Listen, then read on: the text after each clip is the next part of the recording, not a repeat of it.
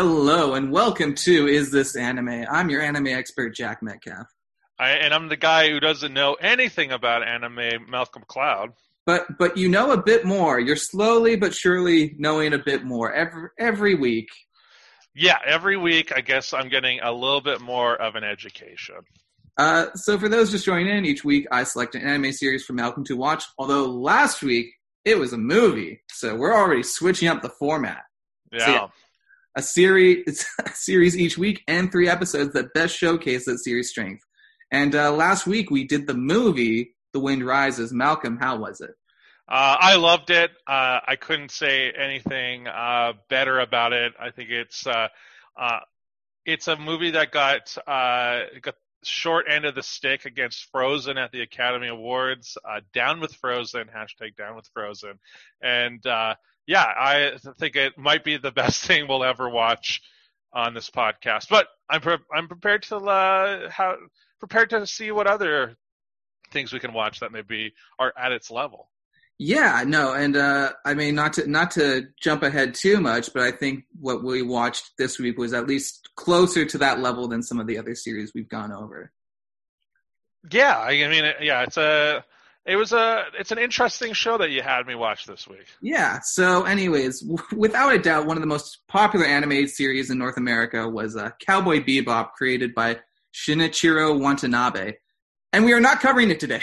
Uh, we are covering his most recent show, Carole and Tuesday, episodes one through three. And uh, Watanabe is without a doubt one of the most respected anime directors out there. So, as always, let's get into the story of his famed career.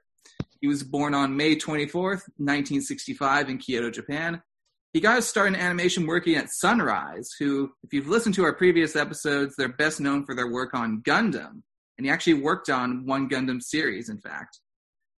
He also supervised the direction of some other series, but his early claim to fame was his work co-directing the mecha film Macross Plus. The success of that film enabled him to make his full directing debut with the 1998 series Cowboy Bebop. Uh, now, to say Bebop is an important anime is an absolute understatement. It is without a doubt one of the most popular anime in North America. It's critically acclaimed by pretty much everyone, universally loved, I, would argue. I, I have yet to see the contrarian take that Cowboy Bebop is bad. Maybe, maybe, maybe I should go look for it. Its sci-fi setting combined with its unique musical style made it really stand out, especially for Western audiences who had a more limited view of anime at the time. What with you know the fact that stuff was basically you could just find it on Toonami or whatever you know network, Teletoon, YTV, whatever you know basic cable networks you had at the time. I'm not going to spend too much time talking about Bebop because yes, we, we, we will cover it, just not today. But one important thing to note, though, is that Bebop was an incredibly music driven series. Watanabe has said this process begins with talking about the music and working on instinct from there. A person who worked on Bebop with Watanabe said the process involved casual chats, listening to new records, and using them to build inspiration for new worlds. The core of these settings and stories is in the music. Even when it comes to discussing visuals, Watanabe uses musical terms, comparing his 2014 series Space Dandy to a music festival, with each episode being a showcase for a different animator. His follow up to Bebop, 2004's Samurai, Samurai blended the wandering samurai concept with hip hop. After that, it wouldn't be until eight years later that he would direct another series, with Kids on the Slope, which was a show set in modern Japan about an introverted high school student who bonds with a delinquent over their love of jazz. He then followed that up with the aforementioned Space Dandy and Terror in Resonance, which which is probably my least favorite thing he's done. Um, both of which came out in 2014. Terror in Resonance isn't like bad or anything, but it's definitely the most out of step with him. And while that can sometimes be a good thing, it's more of a thriller and just kind of threw me off. Which brings us to Carole and Tuesday, which only just debuted last year in 2019. This show, similar to Kids on the Slope, is about musicians, although in this case it's set 50 years in the future and on Mars. A rich girl named Tuesday runs away from her life as a politician's daughter in order to try and make it as a musician in Alba City.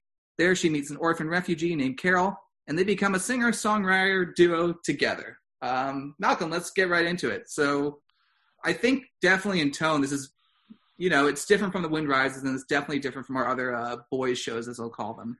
Yeah, well, this is uh, this is a young adult series that I feel is uh, definitely more geared towards uh, girls.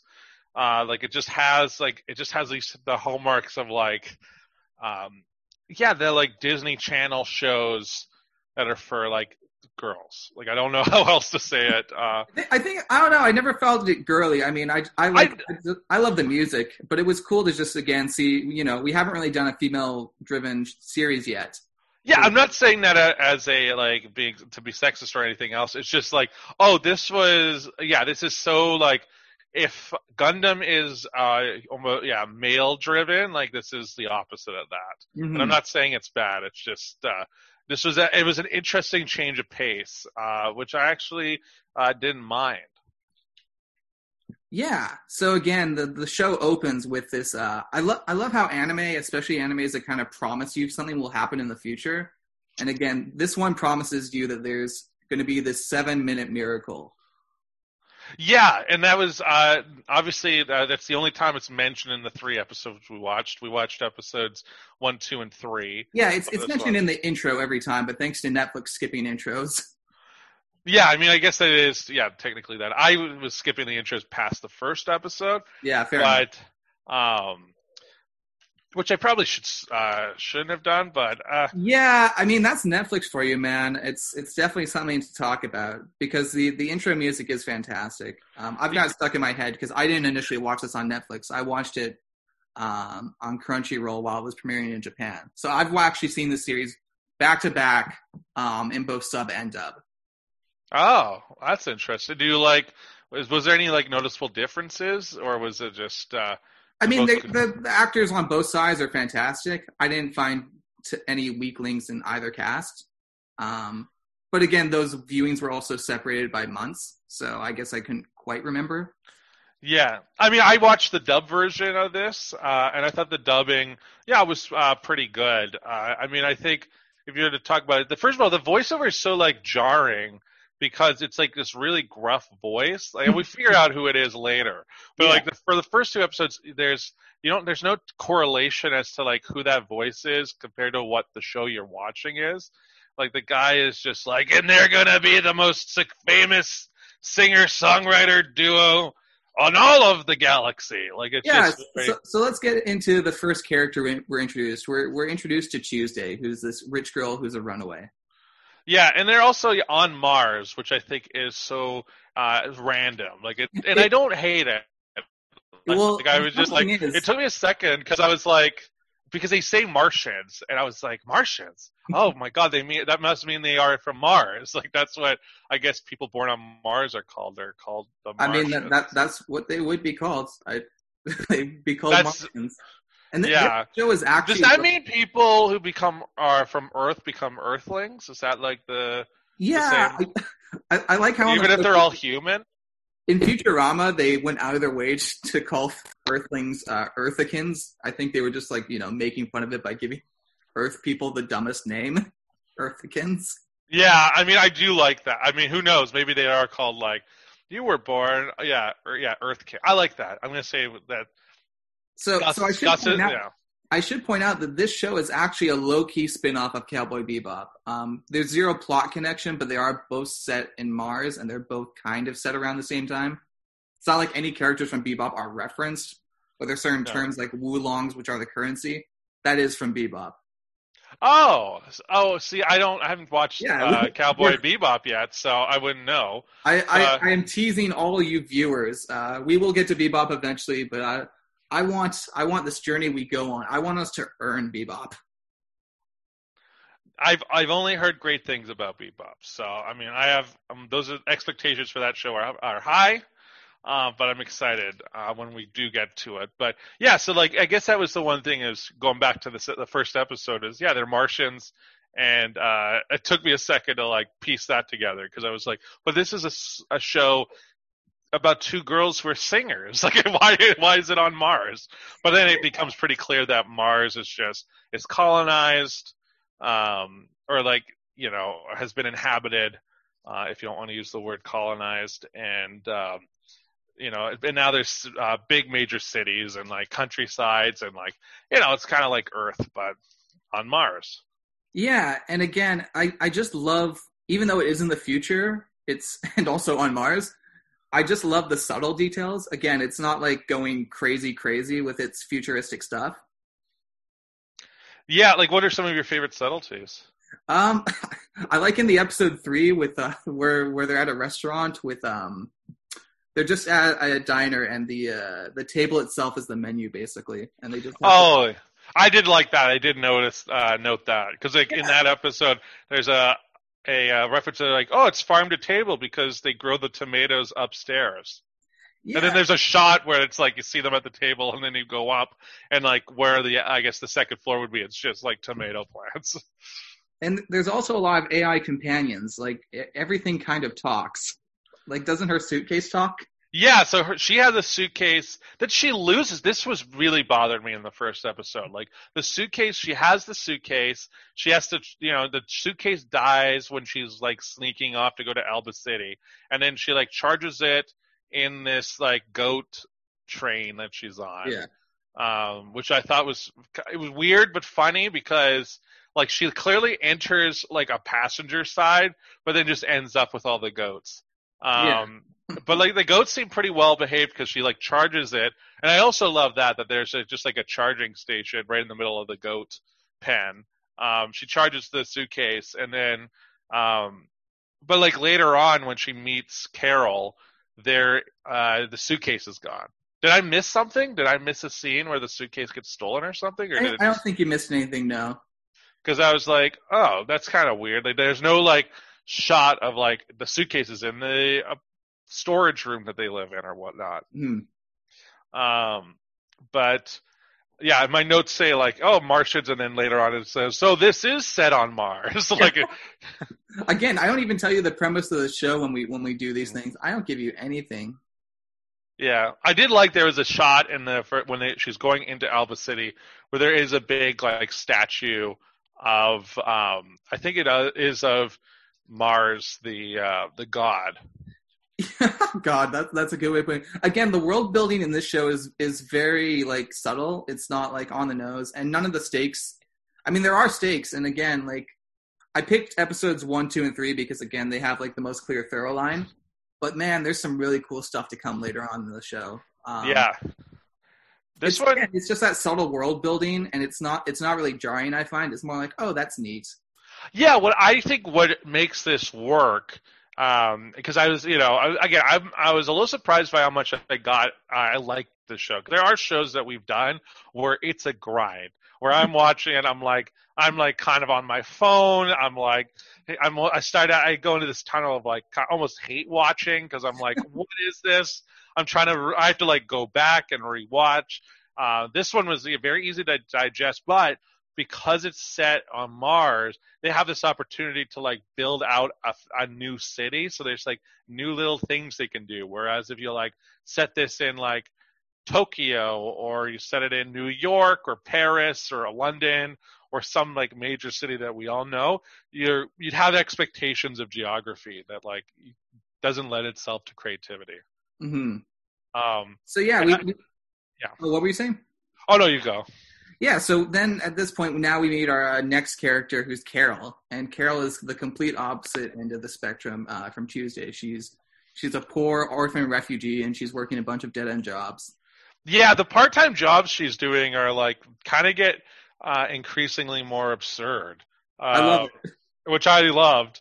Um, we can talk about her job. I think it's in the third, second or third episode. The second one is really good. Yeah. Yeah. Oh, yeah. It's the second episode. But yeah, so she's like working at like basically a fast food place. Um, but she has this. I, I'm going to say this. One of the one of my favorite parts of the show so far was I love Jiggy. I think Jiggy, the alarm clock that's also an owl, is that's the biscuit of the show in my The, the bisc- I was gonna say this. We need a new segment. Uh, who's the speedwagon of this? But that, that's interesting because I didn't think Jiggy. I guess because Jiggy's not human, I didn't think Jiggy would be that for for this show. Yeah, but it's like because they ha- they show another uh, one of these like AI companions later, and it's not as cool as Jiggy. Like Jiggy, because like there's times where Jiggy's listening to uh, Carol and Tuesday like sing, and it almost feels like he's about to cry when they're doing an emotional song. I was like, okay, yeah, he's definitely the uh, Robert E.O. Speedwagon of the show. I just I don't know why. I just I'm a sucker Oh, for an animated owl, and uh, this this was a fun take on that. If you like, if you like the robots in the show, man, I should have, I should have picked episode four because that one features a robot who's a scammer, a robot director, a tiny Oh. robot director who's a scammer. Oh man, hey, maybe this will be one of the shows where I decided I'm gonna keep watching for. This could be a spoiler leisure. cast, and I, I think it should note this show is not something like My Hero Academia, which is endless. This is a this is a 24 episode series. It has a beginning, middle, of an end. You do get to hear the uh, the seven minute miracle at the very end. Uh, the show delivers on all those promises. Oh, good. Because I had a feeling, and that's the other thing with this is that this clearly has like an arc. Hmm Like it, ha- it has the makings of like, oh yeah, they start off as like unknown uh, singers. They, you know, they're two people who are clearly kind of loners by nature. Like, you know, Tuesday uh, is it's established uh, slowly, and we don't really get a lot of pieces. But from what I understand, is like, you know, she's obviously comes from an affluential household. Her, mom, you know, and she obviously has run away, and that might cause problems for a mom who I think is a politician. Yeah, and her, some- her mom plays a big role in the second half of the series. I'll you know, where it's like she's like, oh, I'll just let her go out for now, but like she's obviously wants it to be quiet because you know she doesn't want people to know that her daughter ran away because she might Mhm. not be a good mother, and um, you know, and then obviously um, was the Carol is you know an orphan, um, but man, I'm trying to figure out what my point was. Uh, the point is, is oh yeah, that they like you know end up being obviously are the singer songwriter duo pretty much from the top, but um, you know that they're also probably going to be best friends. for sure. And then the other character we get introduced is uh, Angela, who's a model. Yeah, that one's like I. I was like, okay, is An- I feel like Angela's being set up as the villain. Like I don't a- want to spoil too much of the show, but I will say the show is relentlessly positive. And and having just watched another movie about aspiring musicians, uh, Bill and Ted Face the Music, these shows are kind of similar in that th- th- there are no bad people. There aren't really any villains. Everyone has a good side eventually. Oh, good. Yeah, like I there's a because by the end of the third episode though there is a bit of like a sadness with a- Angela's arc where you can Mhm. start seeing the pieces of like oh like you know because of her mom and like yeah, and certainly, certainly, you know, Angela is set up to be this, you know, um, well, that's the other thing too with Angela's arc. And again, we're kind of jumping ahead, but the, these three episodes really feel like one piece. Yeah, it's actually like that's the thing. It's like it's hard. Like I want to be jumping more Yeah. around it because they all lead into the other so well. They're very well structured. Like all three. Like if you had just made that a pilot, like an hour long pilot, you know, I don't think anyone would be like, oh, that's kind of an odd. Like that doesn't does the pacing's off. Like no, it like paces really well um, Mhm. t- together. Like so, I will give you props for like deciding to just do it as an arc rather than like go. I want you to see the first episode, something in the middle, and then you're gonna watch the seven mir- minute miracle. Yeah, and I mean, I would definitely consider it again. Like the the episode four is really fun. It would have been a fun episode to talk about with with the robot director scam artist. But you know, again, like I just feel these three episodes just really perfectly complement each other. And again, it sets up the arc of the show. Um, so yeah, we're introduced to um, yeah. So with Angela though, she wants to become a singer, and she meets this guy Tao, who uh, who's all about AI songs, and that's a big thing in this show. yeah, there's like they constantly bring up this idea that like because AI is so advanced now that like AI will make the perfect songs for like people. Uh, I think there's a line I wrote it down where it's he goes, uh, "I can make songs, um, or can make songs from Daft Punk to Michael Jackson." I love it. There, there's so many, of course. You know, they they don't make up things. I even just like basic details, like how they don't, like when they're talking about Instagram, they don't just like create a fake social media platform to be copyright free or something. They're just like, no, you you saw people saw your video on Instagram. Well, well, they see they it's visually Instagram. I did notice that they did use the phrase "made social media account." Oh no, they also mentioned straight up Instagram. Oh, they do they? I Yeah. I wrote down in the first episode. She goes, "I made a social media account," It's, it's like And in I- episode three. uh, but I but obviously once you see it laid out, and then later on you'll see like I think in episode three there is like a YouTube video that you watch the parody. Yeah, I don't I don't know how that legalese works, but again, I, I just feel a lot of other movies and TV shows they always have to like come up with a fake one and it always sounds so cheesy. And I feel I feel like because this is like it's Japanese, like this is obviously a Japanese uh, created show, that I feel like Japan might have different laws. Yeah. And compared to like America, which a lot of these, uh, you know, I think you're referencing American films. Um, so like it's easier for them just to go like, we can do this because in th- in theory, like it is fair use. For like sure. in my opinion, like it's a fair use um, issue. Like it's like it's like uh, unless you're making like I don't know, yeah, like the Facebook movie where you may you know run into some issues. But um, although that didn't even seem to be a problem because like the social network uh, exists, so um, yeah, I don't really know. I don't. Maybe there people just got scared of lawsuits because it was so early on when some of those films were making. So you get like things of like instead of you know Facebook, it's like you know uh, Face album or something stupid like that. yeah. So, anyways, we uh, we our our final kind of character of this whole piece in this first episode is Gus, who's drunk at a bar. You see, I didn't know who he was because, like, in, for the first like episode and a half, uh, the, he's just a guy at a bar. Yeah. And, like, he's just drunk, and they don't really establish him. Um, and it's like, oh, I was, I had a feeling he was someone who was going to be important because they kept cutting back to him. But I actually thought it was going to be the bartender who had something more to do. Like, okay. like the bartender was an aspiring manager who like was working the bar and he was tending to these drunks and maybe like Carol and Tuesday go in and like play a song at the place. Um, but that's clearly not what happens, and probably for the best because Gus is a fun character. He he is very fun, and yeah, he we get a lot of them in episode three. But yeah, back back to back to our leads, Carol and Tuesday. We get them meeting up. Tuesday's a sad sack. All right, she that's she's always on the verge of crying. At least in the dub He I is. listen to, she's like, I, I'm so, it was such a beautiful song, and I, I don't know how to clean the apartment, and I, I, I, I want to make music with you, Carol. Yeah, well, she she's very sheltered again. Like she doesn't even recognize that her own like mansion of a house is like a mansion. She's like, oh no, that's just that's just, they all all the houses on my neighborhood look like that. Yeah, she does say that, and like, and I guess like at a certain point with Mars, like I guess there's got to be settlements like that. Yeah, And obviously, you know, finding out later that you know the mom's the politician is like, oh yeah, so she comes from this like affluential, which in some ways makes her dreams harder because that it means like her parent, probably her parents. And this is all you know, me guessing. I haven't seen the whole thing. It's like you know, probably her parents want her to be like the perfect daughter who's you know um, obeys their commands and is sort of just there for to smile at the photos and doesn't like is to be seen but not heard for sure. when really she wants to be heard and seen. hmm Yeah, and then yeah, when Tuesday and Carol do meet up, they talk about how she didn't, how Tuesday didn't fit in school. Yeah, she just says, says she's like stopped going to school, which I was like, what? it was kind of funny. Uh, and I like how she mentioned Cyndi Lauper. Yeah, well, this the first episode is uh, is called True Colors, which Yes. is uh, a Cyndi Lauper. Yeah, so song. so every episode is named after like a real song.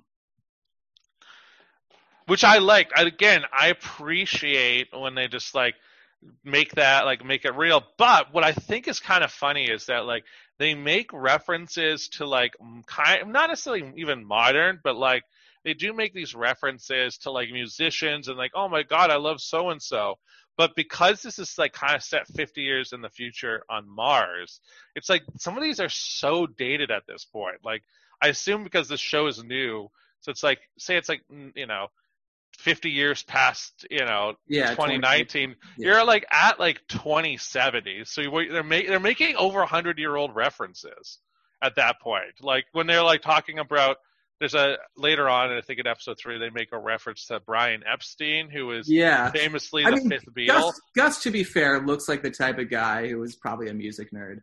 Well, he, they say he was in a band that was a ripoff of Motorhead, which is like what called Lazy Sandwich, and like I was like, wait a minute, that's like it's like being Yeah. accused. Uh, you know, what I mean, it's like I was trying to think of like a way of like be referencing. It's like I like it would be like if I was a song like a poet right now, and someone was like, man, you're you're a lot like Walt Whitman, and you're like. That's an over a hundred year old reference, or like yeah, you know your your social commentary is like Mark Twain. You're like that's a long time ago, and you don't necessarily want that. But it was just like there's, it's almost like they, what's what I find it hard, and I think this like certain shows set in the like in the future do this where they're like because their writers are older they're making references that from a timeline standpoint don't make sense as to like oh this would be like a retro um this would be a really retro uh kind of throwback is like you could just say like a modern artist. Like man i love that old stuff like Katy Perry or Lady Gaga. And like it would make sense in the context of the show. But like to then throw it back even farther is kind of crazy. But at the same time there is this element of like music's supposed to be timeless. Yeah, so I guess in theory, like these songs should, you know, stand the test of time. It's just that, like, I don't know. I don't know many songs from like 1920, for instance. yeah. And again, the the show's focus on what future music is is more just the concept of AI music. Like that's what it that's what it's all about. Yeah, which I believe is probably something that I would not be surprised in the future if that like became like something realistic. So, this is uh, Watanabe talking about AI music, and it, I, I I ripped this from the site uh. So uh, very good site. I just discovered them thanks to my research. So uh, shout out to them for getting this awesome interview. And Watanabe says the current real world culture is slowly becoming a platform for analyzing what is popular and trying to recreate it. I wanted to show that same concept, but a bit distorted. I feel that I'm doing what I'm supposed to be doing when making this. I certainly think that AI will come to write novels, and it will slowly come to the point where it would be impossible to distinguish if a human wrote something or an AI. I suppose there could be a future where an AI wrote a novel similar to the kind that advertises themselves with an all of America cried story as well. I think it will take time as the production process becomes more complicated for each novel, and music will join an era when AI will make music prior to the movies they're for. So that that that's him on that. That's so sad. That's and but the the thing is, is I don't think it's like unrealistic. Like there's already those memes where uh, people go like, you know, I you know I fed a computer like Yeah. you know ten thousand hours of you know us, the Asylum. You know the guys who made like Yeah. Sharknado movies, and this is the script they produced. It's like, you know, it's it's kind of like this nonsense right now, but I can definitely see it I think if we've noticed, at least from the creators, the last two creators we've been quoting, um, yeah, a lot of a lot of depressing um, anime directors. Yeah, the, these are like it's. I guess it's an interesting like, and I don't know what it's like, but it's like, what is it like? Because I think there's like this outsider. I mean, as a white guy, the, Yeah. of, of, a kind of almost this um view of Japan where it's like everyone like head down, they're working hard, they like you know. Sl- It's, they're always like in things. suits, like and all this. It's like, but what does it mean if you're in that kind of society of how like I think North Americans perceive Japan, but like then being an artist. Like I think as two people who are creative, like I'm a comedian, you're a, like a voiceover actor. Yeah, Uh, it's you know, it seems you know, it's didn't it doesn't feel foreign to be doing this. Yeah, and oh my god, wait wait till we get to Evangelion. That's that's that's the most manic depressive show out out there. That's that's the show that will break you in many ways. Uh, Um, but man, yeah, there's just like again these old souls, and you know, um, Watanabe, he is fifty, he is fifty-five as of this recording. So you know, I mean, Oh, so he's, he's- not, you know, as old as Miyazaki for sure. But again, I think, you know, this dude who who clearly likes listening to old records and is just a, a total music nerd. Yeah, he probably he probably is, you know, got that kind of kind of feeling right now. Yeah, I will say when I was I like went on vacation to Japan and I went to a couple of record shops when I was there, and they they actually have a great record stores. Like I think the music culture in Japan is excellent. It's so, fascinating, and that's why I love the music of like Japanese shows, and I listen to you know the OPs to all these anime series constantly because I again, there's just something about it. I've I'm not a music nerd myself. I can't really explain it, but it's just interesting how they take American music and just kind of twist it. It's almost a bit distorted, but in such a weird blender way. Yeah, it's it's just like oh, I, it's just seeing it differently because they're not you know they're not growing up with like oh I've been to these American like this Americana staples. It's like it's their imagination of what Americana is. Yeah, and, and Just, speaking of music, I, uh, the music in the series is fantastic. Um, the was, song, yeah, the song they play in the fir- in these two episodes, the two songs rather, yeah. are great songs. Yeah, so I'm just gonna play a bit of the Loneliest Girl.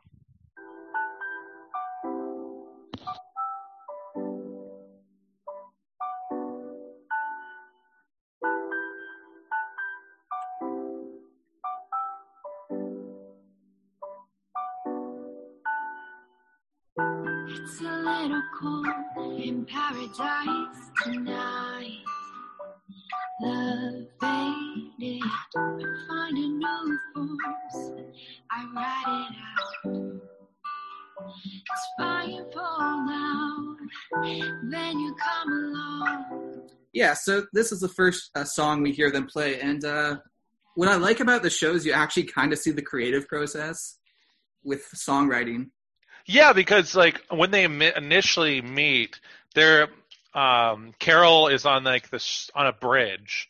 She has her piano out and she's like kind of lamenting how she's no one sees her and that she's like you know she feels very alone and so she's just like humming what that song like it doesn't have lyrics at that point but she's humming the songs and like that's actually how uh, Carole and Tuesday meet because Tuesday's walking along the bridge, kind of going like, you know, she has, she's just been in the city. She doesn't really know what she's doing or where she's going. And like, she just stops and kind of cries listening to it. And then uh, later on, when they're kind of jamming back at, I guess, Carole's place, which soon becomes Carole on Tuesday's place, that's when like the lyrics come. Yeah. And, you know, again, you know, they're, they're 20 minute episodes. They don't get the time to, you know, do like a full length movie of what it's like to do songwriting but I remember watching a, a really good Patrick Willems video about you know just how modern biopics suck, and of course you know he he he tore into Bohemian Rhapsody, which just features every god awful trope imaginable. I mean that movie, if you haven't seen it, features the most schizophrenic uh, I think it's like them at like um having lunch scene where it's just constantly cutting. Like it's just all these cuts. Like there's like they clearly didn't have like a master shot, so they're just like it's unreal. And it's, yeah, I mean, we've referenced it twice in a row now in reference to biopics last week and, you know, uh, things about music here. But yeah, like there, you know, you'll have those American music biopics where, you know, they're just like, aha, you know, they'll get into a fight with a person and then say the name of the song and then be like, aha, and then, you know, come up with a song right away. Yeah, Rocket Man was pretty guilty of this, where like Rocket Man would be like, oh, like um, Bernie, uh, who's famously Bernie uh, Taupin, Taupin, T A U P I N. Uh, he like famously is the lyricist for all of Elton John's songs, and like there's just like a scene where he writes the song uh, "Your Song," and it's just like, oh, here's a piece of paper, here it is, and then John uh, Elton John goes to a uh, piano, and he immediately has like the perfect like uh, melody for the song. It's super weird. Yeah, and I mean, yeah, in that Willems video, he talks about how he just wished movies would just like take the time to at least show the songwriting process. And again, because the show is you know 20 minutes long, they don't quite have that much time, but at least you just see them coming up with the bones of something and then just like figuring it out and just jamming. It's again, it's it's just showing you the beauty of creating music. Yeah, I, I appreciate um, I appreciate the fact that they uh, took their time in the first episode to like do some of this stuff. Especially for 20 minutes it doesn't feel suffocated like some shows we've seen. Yeah so we we can move on to the second episode born to run which again just great titles. Yeah bruce springsteen. Yeah. Um so this is just something that i immediately noticed. So angela's mother uh, a man's voicing that, right? That's yeah, a man's man... voicing that, and there is some explanation. Um, the gender, the you know, there are queer characters on the show, and there there is like a character who is trans. Um, again, we're two straight white males. I, I don't feel 100% you know, being the arbiter of what's correct or not. In the case of this show, mild spoiler, the environment on Mars does like cause people who who are women to sometimes exhibit ma- male characteristics of some sort. Yeah. Um, because again, it's the Martian environment. Yeah, I Oh, mean, okay, that's good to know. Yeah, like I, there was no like issues with it. It was just like, oh, bec- like it was just was like, oh, I'm curious. Yeah, if this was um, a trans character or not, because as you mentioned, there are um, trans characters in this show apparently, but Yeah, I don't know which ones uh, they are. But I, you know, I also didn't feel like there was going to be some sort of insensitive thing going on with the show, Yeah, it's especially one not- that's this new. it's it's not intended to be insensitive and Watanabe, uh, especially for you know uh, someone who's Japanese, is very you know Japan, which doesn't typically have sometimes the nicest um, treatment of you know pe- you know uh, non cis uh, people or whatever. But no, Wa- Watanabe is a pretty good guy, and again, like what I think a good thing to know is just how diverse this cast is. Again, you know, Chu- Tuesday is white, um, Carole, Carole is coded as you know African American or something like that. Yeah, I was gonna say Carole. You know, I wasn't sure if Carole was supposed to be biracial or yeah, um, Yeah, or I black, mean, but I- she's clearly not a white or Asian character, which I And actually really liked as a lead in this kind of show. And just in the background, you see it's you know a totally multiracial group of people. Oh yeah, you like you see kind of uh, everyone represented, which I think again is a really great uh, choice because I think some of these shows we've seen it's very like you know very I guess white and Asian is the best way I could describe it. I don't want to like be insensitive or anything. No, but again, it is like yeah, definitely very kind of one note. Oddly enough, Gundam was actually the show you you pointed out that actually was like pretty diverse in terms of uh the representation, at least in Iron Blooded Orphans. Yeah, well, I think the newer the show, the more you see it. I think so. It's some For of the older stuff where you're like, oh, okay, I see what's happening here. This was made in '88. Yeah, for sure. I, I think JoJo, at least in, in part three, you know. Oh, actually, no, let's not even get into JoJo. I read something that didn't make Araki look very nice recently. Oh no.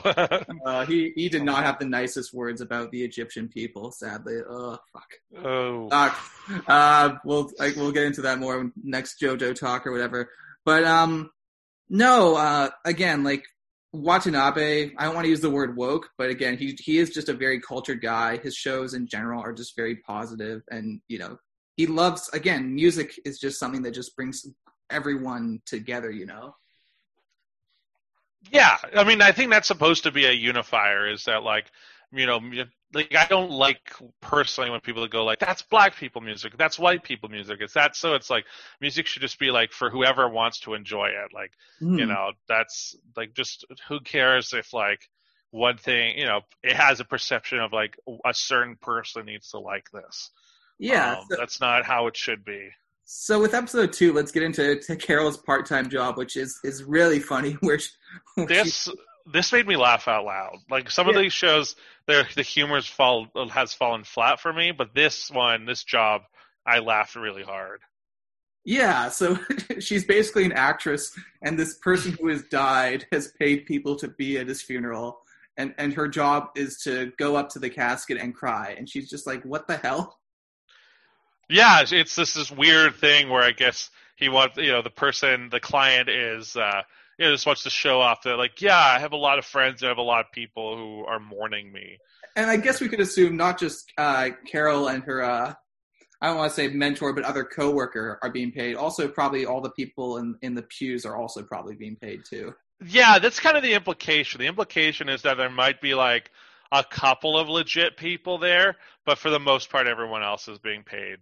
And Um, again, I, I just love this kind of. I mean, certainly in a show about AI filmmaking, uh, Watanabe is clearly like commenting on just, you know, just that artificiality of just human interaction in the future. Oh yeah, and I mean, I think I can I can see this happening now. I can see this happening in the future because, like, as you know, we get more and more uh, involved with you know social media and this like constant need to be liked and viewed, and you know, like everything from TikTok to what Instagram Reels to YouTube. It's like you know, there I could see people becoming obsessed with this perception that like, oh, I need other people to think this of me instead of like, hey, why are we even doing this like ping pong match where we're constantly uh, asking each other, you know, to like view us in a prism rather than just be like, who are you actually? Um, and so I think it's a yeah, it's a fun, it's a funny scene. It's a nice social commentary, and his and her coworker just goes over the top. Oh yeah, her, her her coworker has clearly done this a lot. He's like those professional extras you see on set. Those people who take who really take things way too seriously. Oh man, yeah. Having like been uh, in a few commercials with extras, like yeah, there's some weird guys there. some weirdos where like production just has to like yank them, like they're like, "Hey, you're gone." um, so. and yeah, she we constantly see in this little scene uh, this blue butterfly. It's kind of hovering all over the the priest, and then by the time uh, Car- Carole gets to her, you know, mark, I guess she just sees that butterfly on top of this bald headed priest's head and then yeah, she just bursts out laughing, and uh, yeah, things things did not go well. Yeah, well, she has this like flashback of being at uh, the orphanage. Oh yeah, that too. And then like there's this bigger kid and kind of bullies her, but she like kicks his ass. And I was like, hell yeah, like go Carole. Like I was like, you can only root for Carole, even though it's a kind of a fundamentally sad scene because the kid's like, you're never going to be adopted, and it and kind of comes to fruition that she never does. I also noticed that kid kind of looks like a younger version of her coworker. I, I I think they're meant to be separate characters, but it is interesting if you look the the model for yeah the kid in the flashback looks kind of similar to her uh, over the top coworker, at least in my opinion. Yeah, I did notice that, and I wouldn't be surprised if they're just kind of reusing similar character models. Yeah, because uh, it didn't seem like she knew him prior. It seemed like she was meeting that guy for the first time. It's not like she's like, "Oh, hey, it's you." You know, we're doing this yet again. Yeah, like I know there's a lot of like it's there's certain like video game companies that are really guilty of that. Like yeah. I don't know if you ever played any games from Supermassive, Supermassive Games. Or they maybe did, I like, have. What games do they make? They did like Until Dawn. Uh, the oh, dark really? Picture. I thought all those models. Uh, did they have a lot of reused models, where? Uh... Um, not in that game. It's oh, that okay. every subsequent game they've done, like uh, Supermassive Games, like there's like a game called Hidden Agenda, The Inpatient, like Man of Medan. They all have like certain characters that like it's their mostly all for their minor characters where they're just constantly reusing the faces and it's like been brought up in their own like you know uh, Supermassive Games like Wikia, mm-hmm. um, mm-hmm. Wikia, um, where it's like, oh, this character model is also like the this, this, and this, and it's and I, I can see how like especially if you're on a time crunch and like this this show is seems pretty modern, like it's very up to date with its references. That like, oh, I could see them just being like, yeah, it's kind of similar. Like, mm-hmm. who cares? Yeah, and so we also get introduced to a character who I just love, uh, who is DJ Ertegun, yeah, that was, he's oh man, I have some good quotes about him. like just like um I think he's such a perfect parody of like DJ culture. Like it's kind yeah. of making fun of those like you know Dillon Francis types, like the um you know Deadmau5, Skrillex, uh the Chainsmokers, like those kinds of guys who like you know it's like this is an experience we're gonna be young forever like that kind yeah. of dj i think he says uh oh yeah i wrote this down he wrote the line i only love capable men and attractive women and that's like sums him up so well and and Ertegun is another character. You know, he's he, he doesn't exactly get the best rep in these two episodes he's featured in. But again, like this show is really good at developing people later on. I think the second half of the show when I first watched it, I didn't quite get it because it does kind of move away from the music roots and gets more into the politics of everything. But certainly on my second rewatch, I really appreciated just what the story they end up telling is. And like you get one episode with Ertegun where uh, it's discovered he has like imposter syndrome, so he actually like hates himself and he like talks to this dark version of himself.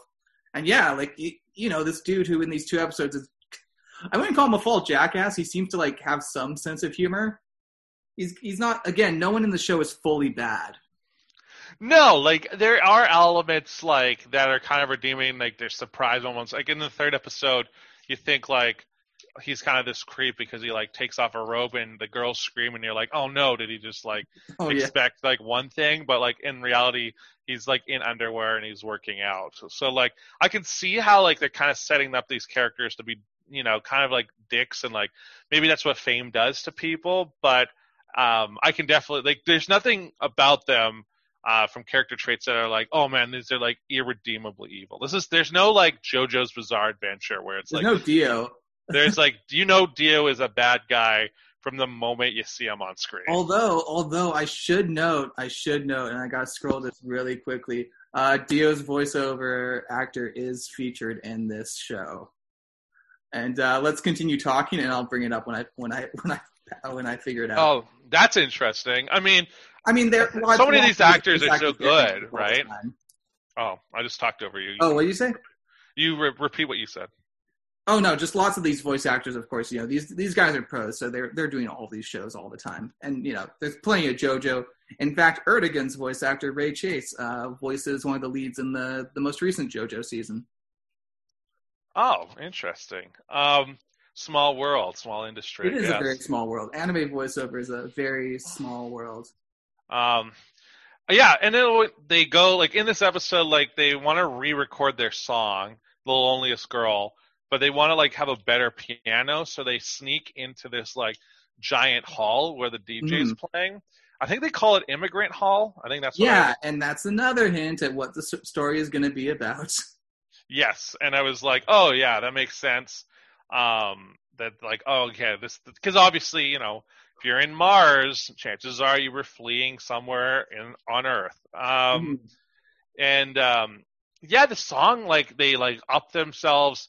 There's like some security guards and people who are watching who are just um, who kind of like become teary eyed. But like as it's happening, uh, there's like a technician that's working uh, the show and he records it. I think his Yeah, name so- is Roddy. so that's Roddy. I thought he was going to be your Speedwagon.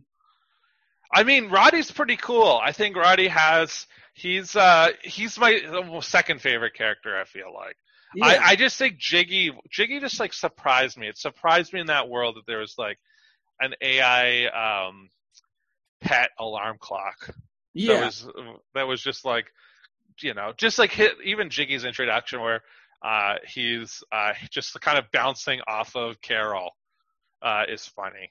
Yeah. So yeah, Roddy he secretly re- uh, records them, and then this is where we get back to uh, Gus. This is how Gus uh, comes into the fold, because yeah, he sees customers who are playing that uh, the song. Yeah, and he's like so drunk at this bar that he's like, "Ah, shut it off," and then he actually listens to it and goes, and it's inspired probably for the first time in years Yeah. to like manage someone. Yeah, and then this, uh, this is the end of the episode where, of course, Gus tries to break into their uh, r- room, and he's like, "Yeah, I'm going to be your manager," and I just love how that ends. Yeah, well, that one it's like it's like, oh, he's so angry. Roddy's also there, and it's kind of useless, but like in a kind of funny way. Yeah, Um, uh, and like, yeah, my questions were like, why is he so aggressive?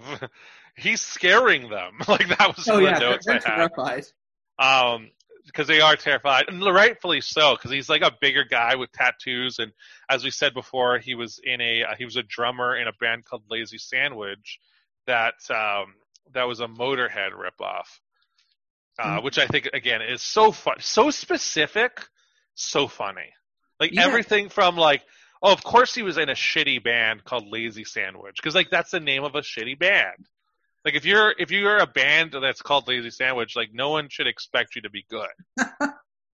right? Like can Yeah, you really name a band with like a shitty name that ended up being like a lot bigger than they should have been? uh, you can- I can't. I can't think of one on the spot. Because you can make an argument like, well, maybe like Nickelback, but like, but then like Nickelback lives up to its uh to the name of the band because it's like, oh, uh, they are the quality of that name. However you want to take it. So yeah, I guess we've kind of already jumped to the third one because yeah, this is the part where we you know we get the reveal of you know Gus, and we you know we get the most Gus we've ever seen because now he's officially part of the plot.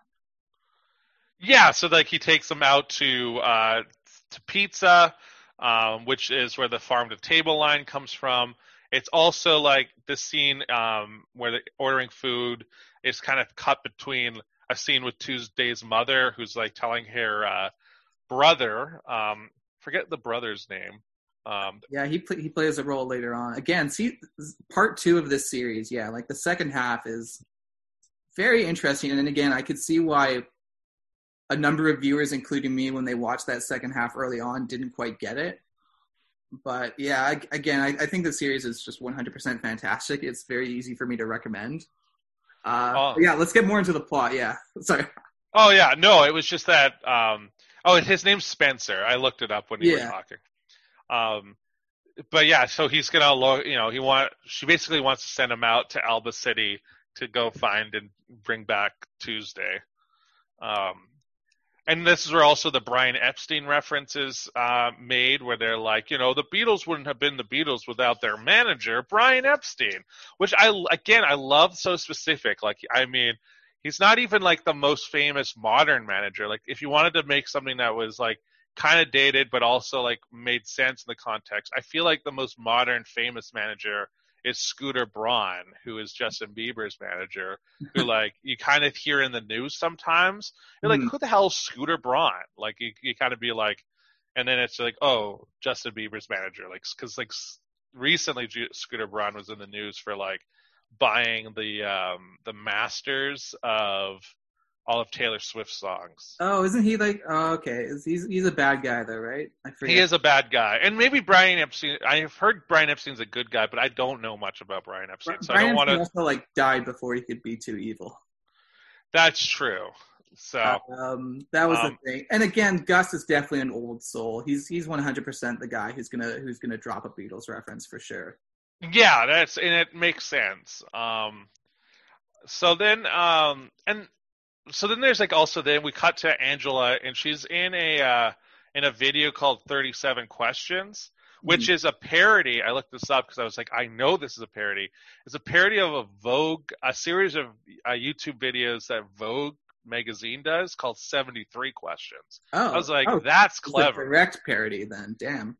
Full on direct parody where they and they get they this dub is actually so good because they get the um they get the actual name, or they, they guess the voice, uh, not the name, sorry, the voice cadence of the interviewer like down. Like it's like when oh, you wow. listen, it's crazy. I wasn't expecting it. I've only seen like one. I've seen only like one or two of those 73 questions videos, but I rewatched one after watching this episode, and I was like, oh, like they like it's legit. And the props props to the uh to the dub actor who did that. And I uh, mean, I wouldn't be surprised if they just like contacted the guy who does it normally. like maybe, who knows? Probably not. I, before before we, I mean, we're we're still a little ways from finishing this off, but I definitely want to mention there's actually you know three voice actors for for each character. There's Japanese, there's the English, and then there's also the actual vocals. So um, so yeah, Carole, her uh, I'm just gonna name their vocal um people because again, I think those are gonna be the most overshadowed people in a sense of harder to find their credits and stuff. And yeah, Carole Carole's vocal performer is Nai Nai Br.XX. Um, Tuesday is uh, voiced by Celeina Ann, and uh, Angela is voiced by an artist known as Alisa. And yeah, there's actually a there's actually a YouTube video um, that they made for uh, for COVID where it's all the people who did the vocal performances of their characters, and they do like a little video of you know, it's kind of like a riff on that terrible Gal Gadot video, Imagine, only good. Oh, that's funny. Yeah, I mean, it's not like they're singing the song, but they're just, you know, trying to be positive, and you know, it's also just interesting, just comparing how the characters uh, look to their uh, vocal performers. Yeah, I mean, I guess I have a question. So, are they? Because I, I, don't know because I listen, I watch the do those uh, singers sing in English or are they, they like? They, yeah, exactly. The all the songs you're hearing are the same in both English and Japanese. Okay, that's an that's an interesting. Yeah, because I wouldn't. Be, I was like, oh, are they going to sing like it in Japanese and then also have the same singers do the English version? But no, it, it's it's English both ways actually. And again, yeah, I think again Watanabe is a huge music nerd. I think he just likes English music that would make sense. Like you're going, okay. Um, Yeah, of course, you know, not every character. I mean, poor Ertegun, because Ertegun doesn't actually sing, so he doesn't have a, a vocal performer. So I didn't get to see who his counterpart was. But he's a DJ, and DJs are all yeah, about and again, dropping the there, beat. there would be no need. Yeah, but it would have been funny if they he actually sang because like that's the other thing. Some of these like you know Calvin Harris and like famous like the Chainsmokers have started singing on their own tracks to like varying degrees of success. And actually, the, yeah, before I forget, there's actually another really cool point about what they did. Uh, when it came to the vocal performances themselves, they actually uh, rotoscoped actors uh, or singers uh, performing these songs. So there's even separate performers who aren't even credited for this, whose uh, work was, uh, yeah, they, they, they traced over these people's live action performances. Oh, that's interesting. I'm surprised they're not just doing it for the the vocalists themselves. That they have like a, another. Yeah, per- perhaps they did. I didn't uh, recognize the performer they were talking to in the video I watched, so maybe maybe someone on Twitter can correct me if I'm wrong. Uh, but the rotoscoping for sure, like it, it makes sense, especially in later performances of the show. Just again, the animation of the show is fantastic. It's it's not quite Wind Rises level; it is a TV show, but it's certainly on another level, I think, compared to the other the other shows we've watched. That's good. Yeah, I mean, uh, I mean, if it's from the creator of Cowboy Bebop, I think you're expecting a high level of like production value and you know attention to detail. Yeah, and this this show is actually again there, there's all these crossovers because the more shows we watch, the more things cross over. This show was animated by Studio Bones, who who does uh, do My Hero Academia. Even though like this animation styles are not very similar at all. No, but My Hero Academia is definitely a pretty high budget show, and uh, they have multiple studios actually with Studio Bones. Um, yeah, so Carole and Tuesday is animated by effectively their A team, and I'm just gonna double check who does My Hero Academia. Yeah, I, Academia is animated by their Studio C. So yeah, Okay, so they have multiple. yeah, they they have five studios ranging from A to E. Yeah, so they're they're working on multiple projects at the same time. That's a smart thing to do from a business Mhm. standpoint. I, I did notice, like in terms of like how this episode is structured, the title card for this episode comes like ten minutes in. Yeah, that's weird. I was like, I was like, wait a minute, like did like uh, did I miss it before? And then nope, it's just right there. mhm. I was like, you don't even need the title card at that point, if I'm being honest. But I don't know if this was intended for streaming before, or if Uh, this is. it was it was aired on I believe it was on aired on Fuji TV first. I'm not sure how much Netflix funded it because you know internationally it, it is you know billed as a Netflix show. Yeah, but I mean, it could have easily just been like you know a licensing deal. Yeah, for sure. I mean, more and more Netflix is going to be you know making. I mean, Netflix makes plenty of full on original shows right now, and they they've made a huge investment into anime just because of the international appeal of it. I can see that. I mean, this one I think was billed as a Netflix original anime series. so- Yeah, again, it- it's like how for Better Call Saul, it'll be marketed as like a Netflix original here in Canada, even though we know it's uh, AMC. Yeah, of course. Um, that that was just like such a weird again timing for the uh, title card. I also noticed that the second song that they sing uh, is way more positive. Like this one, it's it's not as it's like more about their dreams and like Yeah. what they want to do. Whereas the first one is about like again, literally called the loneliest girl, um, where you're just like, oh no, I'm so sad. Yeah, in fact, let's see. Uh, right, right after this ad goes through, which I have on mute, we'll even play uh, "Round & Laundry."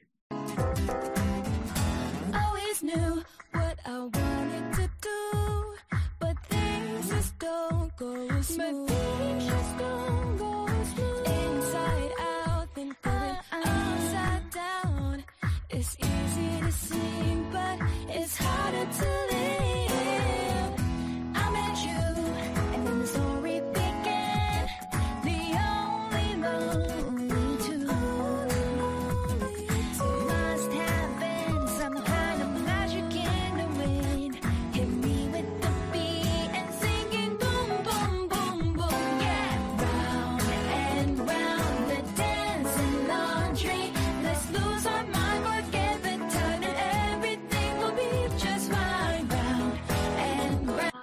So again, like I just really love like you just see them like performing it live, just figuring it out, and you know, there's even a guy in the middle between them, just like you know, jamming to the beat.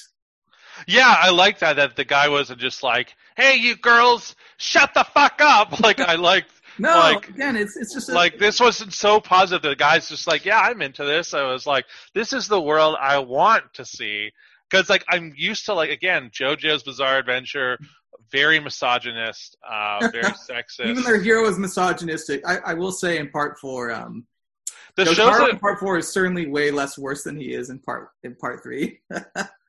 Yeah, the shows uh, since then have gotten less and less misogynist. But Again, um, we're JoJo when when it when it comes to actual timeline in terms of adaptation, JoJo we were you know watching something that may have come out in you know 2014, but we were watching something that you know is adapted from 1988 material. Oh yeah, I mean it's it's again you, that's where you can tell some of the material is dated. Um, sure. even if it is uh, very popular, but yeah, I liked like the origins that they're like looking at the laundry, and that's why like they come up with the song.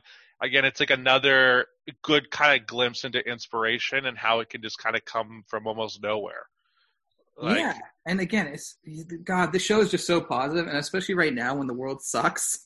Um, I think I think we need more of this content, even if it you know it came out in 2019. It's certainly a very good 2020 show. I feel. Yeah, like I don't know when this episode's going to come out, but like we're recording it uh, in September. Um, Right and now, there's a huge smoke cloud just it, taking over Vancouver. I can't see my view at all. Everything is disgusting and gray and black. yeah, like it looks like just like a heavy fog. Uh, like I can't like I have a uh, my view. I have a little bit of the water. Can't really see the water, um, and I'm not very far away from the water. So it's like, oh man, this is uh, not a fun time. And like the your eyes get dry, and it's like not so great. And I like that this in this world, it's like re- again relentlessly positive. Um, I've noticed I've gone into like watching more positive shows recently that I'm kind of done with like super dark shows like outside of the what we're covering up for the anime but like it was just something I appreciated really um and uh like and even then they after this they go to uh medit like basically they're supposed to go to voice training but it's Mhm. like a meditation thing that's like it's really weird and it's kind of comedic Yeah, and then also um, Angela has her own training, and it's quite freaky. Yeah, she can't hit these high notes, and um, so Tao, who's you know the AI guy, he, uh, you know, out pops. You know, she's she's on. What would you describe what she's sitting on? She's sitting on this like dentist chair, kind of almost. I was gonna say it's like a dentist torture chair that's like yeah, uh like it's like got like robot arms and like pins her down. She calls it a torture device and she's like and it's like, you know, she has to like hit these notes. Um and like when she's not hitting them, like things are prodding at her larynx to like get her to do the notes. And at the very like end of like we kind of cut back to it a couple of times. The last one, like there looks like they're gonna like basically perform surgery on her, and she gets so scared that she screams, and that's what like gets her to hit the note that Tao was looking for. yeah. And then, uh, yeah, our our final uh, bit of this is where, um, yeah, they they meet Ertegun, and of course, you know, we you know we we know of Harvey Weinstein and all that, and so they do kind of prime you. And even Gus says, what does he say? He's like, uh, Oh, um, I forgot what exactly the the phrasing he used was. Did you write that one down? no, oh, I didn't write down what Gus said. He, oh, I think he said something like, "This isn't what it used to be." No, but also just like if Ertegun pulls something, don't don't do it or whatever. Oh yeah, because like when I mean, it's like, yeah, don't, yeah, just call for me or something. I'm gonna get past. Yeah, because they're you know we we've all we all kind of know the tropes of these series and you know casting couch. Um, but no, again, Ertegun, you know, he does take off his shirt and he's in just a speedo. But nope, he just exercises. Um, I, I'm not even sure if you know Ertegun even enjoys sex. I feel like he's just like borderline asexual almost. He's he's just someone who at this point is just completely bored. Yeah, well, I think he literally says, "I'm." This is a quote from Ertegun. It goes, "I am the only one who can transcend me. Uh, I didn't choose music; it was music who cho- uh, chose me." Yeah, and um, you know, sadly, uh, even though you know Ertegun doesn't pull any creepy stuff on them, he he does reject what they uh what they give him. He does not like their song at all. Well, they don't even. He doesn't. Oh, yeah, he even doesn't get he doesn't. listen. He doesn't listen to it. He just goes like, "I only invest in like AI music, and like I don't believe in uh, people actually making good music. Like all good music comes from computer, so I'm not even gonna waste my time because this has obviously been done before, and like this is, you know, why would I even bother? Like a computer's gonna make the best song, and I think what like I guess uh, Watanabe is. Um, I think I butchered that. Yeah, Uh. Watanabe. uh, Watanabe. Watanabe. We're going to cover more of his shows. You'll have time to, to figure it out. I think there's Uh, a, there's there's several other shows that are definitely worth covering, not just Bebop. Yeah, but it like proves, um, not necessarily proves, but it's like, oh, for Watanabe, um, I think it's kind of highlighting that issue of like, well, yeah, if it goes to AI, it's gonna like AI music and AI fiction and AI like art is always gonna miss uh, the human element. Like I think the human element is so much more important, and I think it feels like the show's setting up for that. That like you know a computer can't create the emotion that Carole and Tuesday are necessarily like putting into their music. hmm And yeah, uh, this this is where we get to see a new side of Tuesday because Tuesday does not take this news well. She she burns her copy of her lyrics uh, on like his like cigarette lighting thing or whatever. Yeah, he essentially has a cigarette lighter in the middle of a table Yeah, that he like uses, and yeah, she just like gets into a trance and like burns it, feeling like, oh, one obstacle, I'm o- it's over. Like we we can't. He's, yeah, He rejected us, so everyone's going to reject us. Even though it's been established that from the video of them performing at Immigrant Hall, that there are fans. Like they have like millions of views from that video, so yeah. they Well, have gone viral without knowing it. But you know, I think now we're definitely at the tail end of you know covering this. But what I do love about this show is that it avoids pretty much every trope you expect. Um, again, although I, I do just love you know again you know she lights the fire and it sets off the sprinklers and Ertegun again Ertegun isn't that bad of a guy. He doesn't care. He's like, oh, I need a shower anyways. Yeah, and like it's established that in uh, Ertegun's place, he has like Banksy pieces. Like one of the art that he uh, pieces that he has is like when Banksy infamously uh, had the shredder on that one piece of art. Okay. Um, but it, except this one, it's like it's, it seems like it jammed, so like you kind of still see the art that's been shredded, but it's not, um, which is a, clearly a nod to what Banksy did. Um, Yeah. And uh, yeah, he doesn't care. He's like, and then when his like bodyguards come running to help him out, he's like, "Well, at least I don't need a shower because like he's being sprayed on by the fire alarm." He he's a good dude. He's not like you know you'll rue the day. No, and like he's again, he's not a villain really. He's like again, in this like uh, a guy who probably is seeking inspiration. Like he is like this kind of douchey DJ. Like that's sort of what he is. Like he's representative of that. But it's kind of like you start seeing, at least in my opinion, the kernels of like someone who maybe wants to do more or is maybe seeking more like artistic um opportunity or like it's something that he'll he's looking he'll probably change for the better going forward. Yeah, and again, the, yeah, this show really does avoid these tropes. Like, I'll just say right now, you don't get any of the BS story where, like, you know, Carole and Tuesday break up or anything, or one of them becomes more famous than the other, and they they get into a conflict or something. Um, the show really is like pretty cliche free. Yeah, like yeah, it's it's already clear that it's like there's no comp- competition, and the truth is, is like they all need each other to be successful. Like they are like you know being set up to be the next great musical duo. hmm Um, and you don't see a lot of musical duos anymore, and I think that's a shame. Like, I think the newest musical duo that I've been listening to personally is there's a band called Surfaces. Okay. It's like two guys um, from Texas. They do a song called Sunday Best. Uh, that's and they did a song with Elton John called Learn to Fly recently. And it was like, oh, I kind of like miss that, like in terms of just like two people almost like not so they don't really harmonize, but like yeah, they it's like I guess Macklemore and Ryan, Ryan Lewis. It's like when Ryan Lewis left Macklemore, Macklemore has basically disappeared. Interesting. And yeah, like the the character, you know, there's so many more characters to be introduced, but I do just love how I mean, again, I watched the final performance because it was part of that um, YouTube uh, COVID video they did, and just again, like the the the seven the the seven minute miracle, man. Like I was even after not having seen the show in about a year, it was just interesting just recognizing all these small characters who do get developed over the course of these twenty four episodes. And it, yeah, fuck. I, I, I, I give the show my highest recommendation as a series. I love the show. I know we're going to cover Bebop, and Bebop is a classic, but I think Carole and Tuesday is, is definitely I think it's the best thing Watanabe has done since then. So, like in the in the two thousands, this is the best he's done in your opinion. I mean, you know, he's. I mean, he's. You know, his his series work started with Cowboy Bebop. I mean, I'm not going to count Macross or anything like that. Although I def I have seen Macross Plus, which he did, and you know, I think this is far better than that. Yeah, I think we're done. Like in terms of like, I don't yeah. think I have anything more to say about this. Um, yeah, it's a good show, people. Um, I give it my highest recommendation. What about you, Malcolm? Um, yeah, I, I'd say I, I recommend it. I think there's, uh, yeah, it's like a nice positive show that if you're looking for something that's like more positive, like it, I, I think the way I, I wrote down in my notes is like it has like a Disney Channel optimism that I just really like.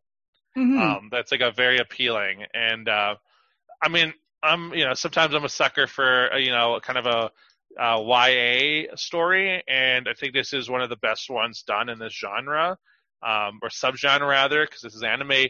I mean, this is one of those questions of like, is this anime or is yeah. this like a, this whole other thing? Um, because yeah, it's uh, really enjoyable. This one might be uh, one of the yeah might be I, one of those shows that I actually want to revisit and rewatch. Yeah, and it's funny because I didn't think of the show as something worth covering for a spoiler cast, although in some ways it kind of is. There are I don't think this is a show where you know we would do three a day. It's more we would probably just watch the entire thing and cover it, uh, because again we've kind of set up the major arc already with the show. But yeah, there are like again the music is just so beautiful. The story that they are telling I can't really talk about, but it is like it did you know it catches people by surprise because I think they're expecting this standard you know rise you know rise to stardom thing, and the second half then gets into a far more political thing. But again, like yeah, I think I think that the places the show goes, yeah, like Watanabe has a very clear idea of what he's talking about. So yeah, I say uh, I say watch it. Watch this. Um, you don't need to watch JoJo's Bizarre Adventure. This is. Oh, no, we're, you know it's funny because we keep going back because it's a fun thing to talk about at least. I guess. Uh, I think as I we watch more of this stuff in like the Wind. Uh, rises, I'm like, oh, I, I, it's it's highlighting how much I didn't like JoJo's Bizarre Adventure. For sure, for sure. I know uh, it's funny because and blood and Iron uh, Blooded Orphans. Iron Blooded Orphans are yeah, uh, that's for sure the bottom of the list. Which is, which I think is funny because as I keep have mentioned uh, referenced since those episodes, I Robert E.O. Speedwagon, JoJo Bizarre Adventure, Biscuit, the lovable Biscuit, Iron Blooded Orphans. Um, and then who did we have? We had God, I already forgot his name. Uh, the German man from uh, Wind Rises. What was his name? Oh, um, I uh, the Werner Herzog. Werner Herzog's character. I, who who was the biscuit of My Hero Academia? You know, we don't even have to say. We'll revisit it eventually. Probably. There's, there's, there's more biscuits. There's, I mean, My Hero. There's so many more biscuits to to discover in that show, anyways. In the further watching, but yeah, and I guess now though we're at the end. So before I forget, I should definitely assign you, dear viewer, as well as Malcolm, the next show to watch and the episodes. So we are going to be watching Violet Evergarden in episodes 1, 2, and 10.